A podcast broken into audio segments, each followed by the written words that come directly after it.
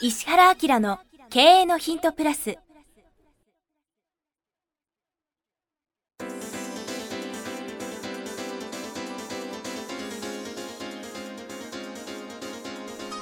ポッドキャスト石原明の経営のヒントプラスは勝てるビジネスモデルや売れる仕組みの作り方。経営者や起業家が持っておくべき能力とその磨き方。リーダーの育成や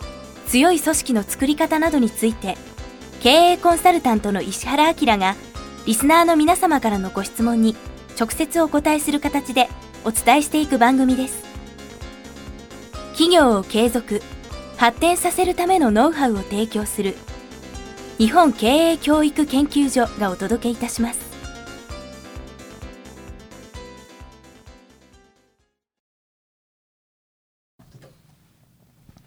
こんにちは、プロインタビュアーの早川洋平です。石原明の経営のヒントプラス、今日は第257回をお届けします。石原さんよろしくお願いします。はい、よろしくお願いします。さあ、今日はですね、銀行お勤めの方からですね、石原明先生、あ、フルネームで来ましたね。はじめまして。私は現在フランス在住、お、来ましたね。銀行で働いてる、えー平社員です。女性の方みたいですね。はい。将来銀行とは全く関係のない分野での独立を考えています。交友関係はフランス人を中心に銀行員、経営者、政治家、弁護士、映画関係、主に監督が主で、今まで築き上げてきたネットワークを軸にしてビジネスを始めようと、今ビジネスモデルを考え中です。フランスのものを日本へ輸出することも考えましたが、すでに多くの日本企業が縄張りのようにいろいろなクライアントと契約を結んでいて、テリトリー内に入り込むことがなかなかできない状況です。ここで質問です。石原明先生でしたら、フランスで私のような交友関係をベースにどのようなビジネスモデルをお考えになりますか？参考までにアドバイスなどございましたらよろしくお願いいたします。なるほどね。フランスの女性からねえねはいこれ、どういうビジネスなの？この人。金融関係なんだけど、はい。職種がめちゃめちゃ面白いんだ。あ、そうですね。データビジネスアナリスト。これ何？なんですかね、データビジネスアナリスト。ネットで弾ける？はい。ちょっと新しい展開だね、これね。Q&A で検索ありみたいな。データビジネスアナリストってのか。なんかわかりそうでわかんない。そういう職種があるのかね、金融系で。データビジネスアナリストって、ない。その言葉そのまんまだ出てこないですね。ビジネスアナリスト、データ管理システムを用いてデータの収集や分析を行ってそのまんまですね。うーん、金融系であるんだね。へえ、わかりました、残念ですね。はい。すいません。うんで、でもこれさ、もし早川君が彼女だったらどう思う？ああ、いや、最高ですよね。最高だよね。はい。もう、もうす、もう最高です。もう勝ったようなもんだよねはい。そう、僕も、もう約束されてますよね。だよね。はい。じゃあその心は？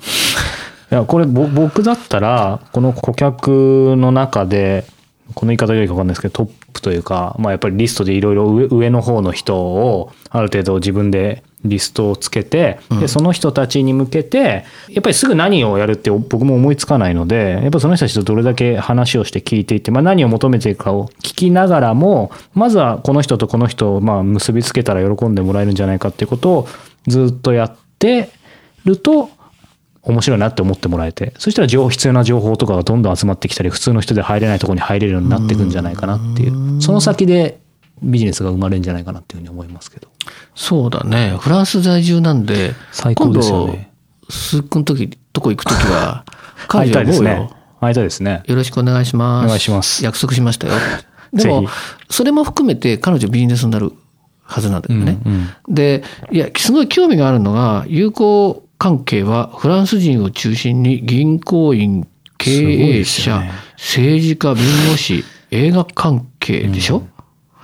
が主で今まで築き上げてきたネットワークを軸にしてビジネスが始まると思ってますがこれ方向性としてすごい合っていて、はい。まあ、この人たちがどの辺のレベルかっていうのはすごく重要だけど、この辺の人に会いたいという日本人や日本企業で合わせても大丈夫な人たちのネットワークを作った方がいいですね。うんそうですね。結構僕もその海外のいろんな方に優秀な方日本の方お会いするんですけど意外となんかそのやっぱり向こうにいるっていうことをすごいメリットあるんですけど意外とそこをなんか生かしきってないって方結構いて羨ましいけど歯がゆいみたいなのあるんですよね。えどういうこと？どういうこと？いやつまり、まあ、この方は気づいてるとは思うんですけどそのまあちょっと乱暴な言い方かもしれないですけどそのフランスにいるっていうだけでもすごい価値っていうことを意外と気づいてないので、うんなんかその辺もよりね、意識されたら今先生おっしゃってたように全然変わっていくんじゃないかなっていうのは思うんですけど。まあそういう意味ではこの方って日本に来るのかな？日本にも来るの？うんまあ、行ったり来たりしないってことはないんでしょうけどね。これだけの情報だとちょっと何とも言えないんですけど、ただ、フランスのもの僕ならさ日本とそのフランスを行ったり来たりするけどね、うん。うん、行ったり来たりしながら、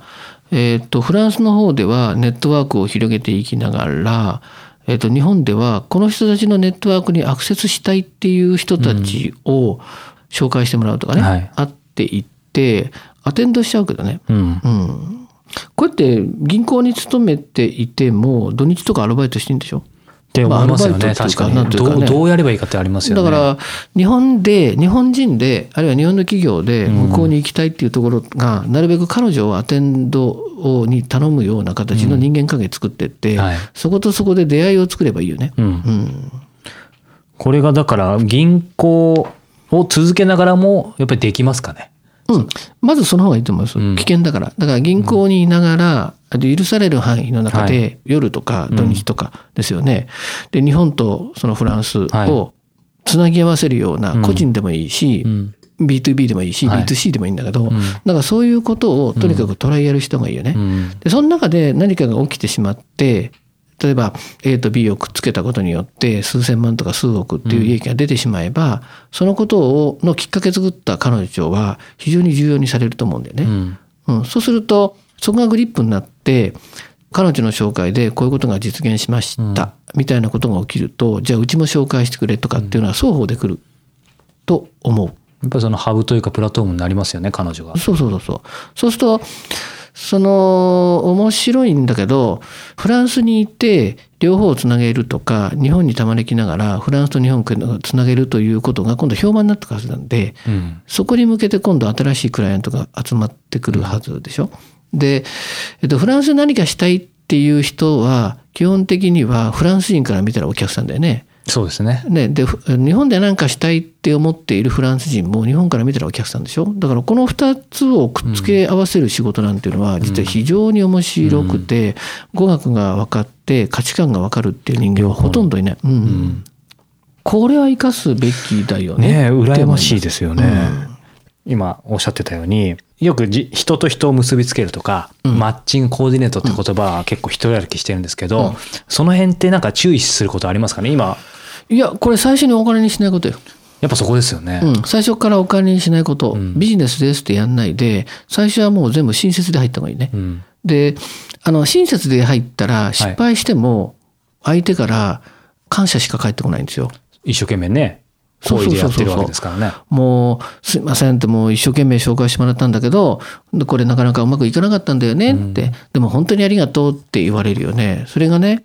駆け出しの時にお金持っちゃうと、何が起きるかっていうと、ちっちゃなお金で文句言われるっていうことになって、うん。あの、うまくいってもいかなくても、そのプラスになるっていうところから、うまくいかなかったら文句言われるっていうところに入っちゃうんだね。はい。だから小さいお金でそんなことやると、すごい損するんで、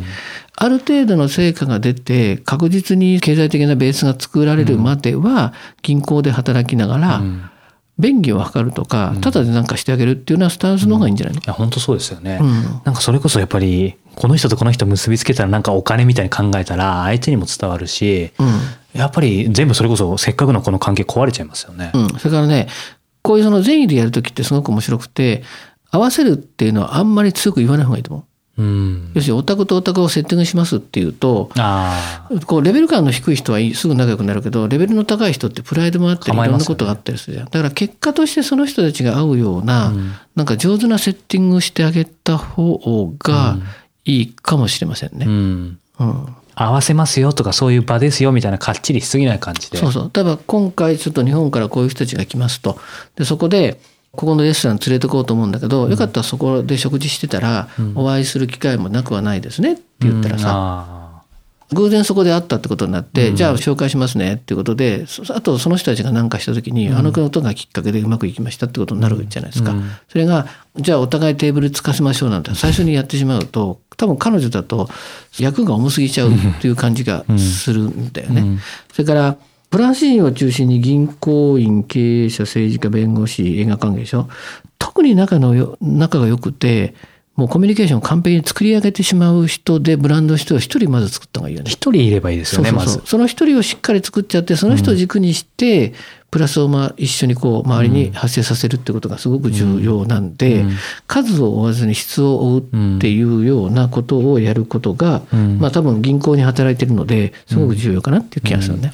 でもいいですね。まさにもうなんかピンポイントで回答いただいて、なんかその方がしかも自然にできそうですね。うんあんまりプレッシャーがなく。そうなんだよね。だからなんかぜひ、まあ、パリとかフランス行くと思うんでうん。会ってみたいですね。ね、うん、ぜひぜひ。これ連絡もらったらちょっと事前に仲良しになったりとかするのでちょっと早くこうアプローチして仲良くなっとってそうですね。はい。ということで今日は第257回えーフランスから質問ありがとうございました。ではまた次回よろしくお願いします。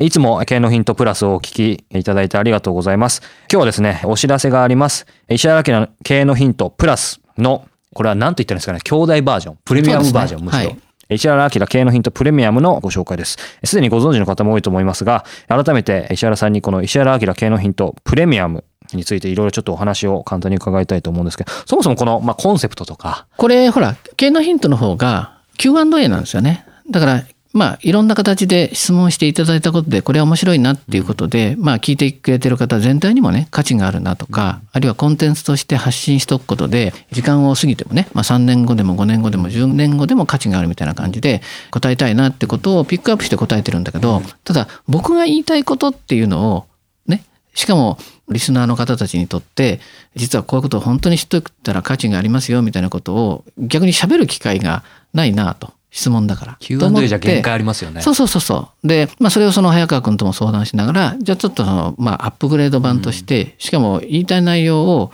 もうしっかり伝わるぐらいっていうことで、まあメインコンテンツが40分だもんね。で、まあそういう意味では、これを喋りたいですみたいなことを配信し始めて、もうこれが何回ぐらいだっけ？もう30回以上やってまね。ですすよね。それからコンサルタントとして最近非常に面白いなと思ってる僕のコンサルタントの目で見た企業とか、あるいはその個人でも面白い取り組みとかこれってマーケットに訴求するよねみたいな、ね、ことを話すのが注目の企業と。ビジネスモデルうんですね。、あとやっぱり本はすごくいいものがあるじゃないですか、なんでおすすめ本っていうのを、僕なりにこの本はなんでおすすめなのみたいな、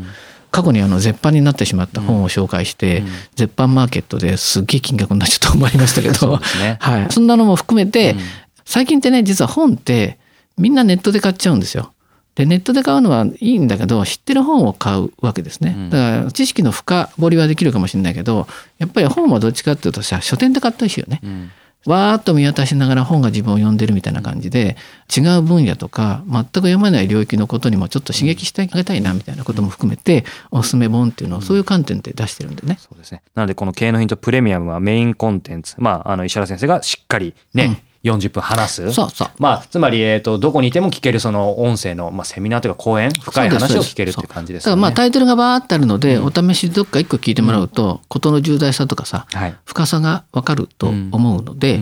気に入っていただいたらいろんなコーナー聞いてもらったらありがたいですね。はいはい。この石原明の経営のヒントプレミアム、毎月1回27日に発売します。過去に配信した回もすべて単品でも購入いただけます。で、これから配信する分についてはですね、定期購読とかその年間定期購読っていうのもあるので、その方があの倍速音声もついたり、あとね、いちいち毎回買わなくてもいいので、ですねはい。特に12ヶ月の年間定期購読は、あの、先生の勉強会はい。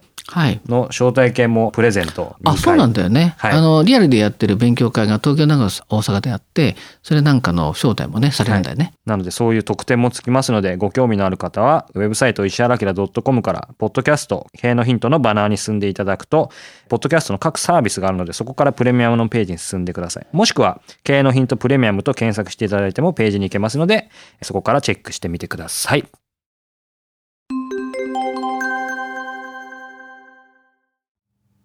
番組よりお知らせがございます。当番組は第1回より無料で公開しておりますが、番組回数の増加により、ポッドキャストの登録数の上限に達したため、iTunes やポッドキャストアプリで、すべての回をお聞きいただくことができなくなっております。ウェブサイトでは第1回からすべての回をお聞きいただけますので、ウェブサイト、石原明 .com のポッドキャストのバナーからアクセスしていただき、経営のヒントプラスをお楽しみください。今日のポッドキャストはいかがでしたか？番組では石原明への質問をお待ちしております。ウェブサイト石原明 .com にあるフォームからお申し込みください。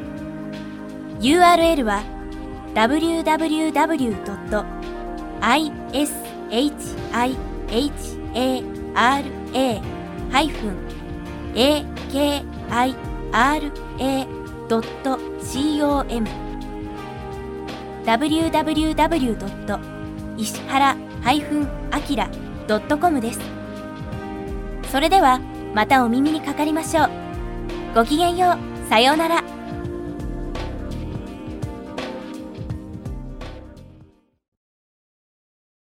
この番組は提供日本経営教育研究所プロデュースキクタス早川洋平制作協力若菜はじめ